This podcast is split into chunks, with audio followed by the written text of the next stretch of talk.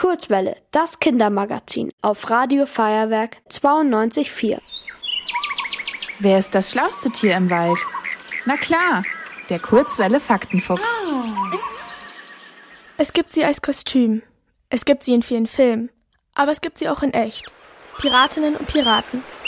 Das Bild von ihnen mit Augenklappe, Papagei und Holzbein ist allerdings schon sehr alt. Und auch die großen hölzernen Schiffe mit zwei hohen Segelmasten wurden mittlerweile ersetzt. Heutzutage sind PiratInnen mit kleinen, schnellen Booten unterwegs. Und sie sind schwer bewaffnet. Denn Piraterie ist natürlich eine Straftat. Menschen, die PiratInnen werden, sehen oft keinen anderen Ausweg, weil in ihrem Land Armut herrscht. Und vielleicht sogar Krieg.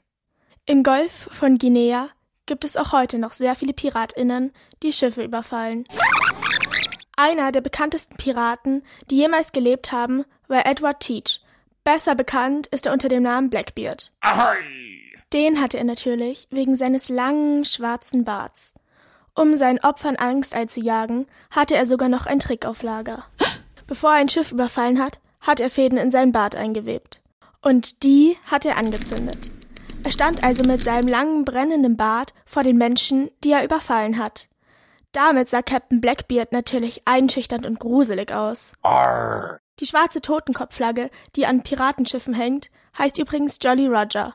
Wo der Name genau herkommt, ist nicht ganz klar. Möglich ist, dass er vom französischen Joli Rouge stammt. Das bedeutet hübsches Rot. Denn die ersten PiratInnen haben eine rote Flagge gehisst. Damit wollten sie zeigen, dass niemand, der ihnen zu nahe kommt, überleben würde. Es gab natürlich auch weibliche Piratinnen. Die bekannteste von ihnen ist Anne Bonny. Im 18. Jahrhundert hat sie die Karibik unsicher gemacht. Zusammen mit Calico Jack und einer weiteren Frau, Mary Read, aber damals haben die Menschen geglaubt, dass Frauen an Bord eines Schiffs Unglück bringen.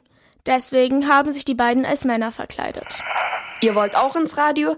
Dann macht mit bei der Kurzwelle. Schreibt einfach eine E-Mail an radio@feuerwerk.de.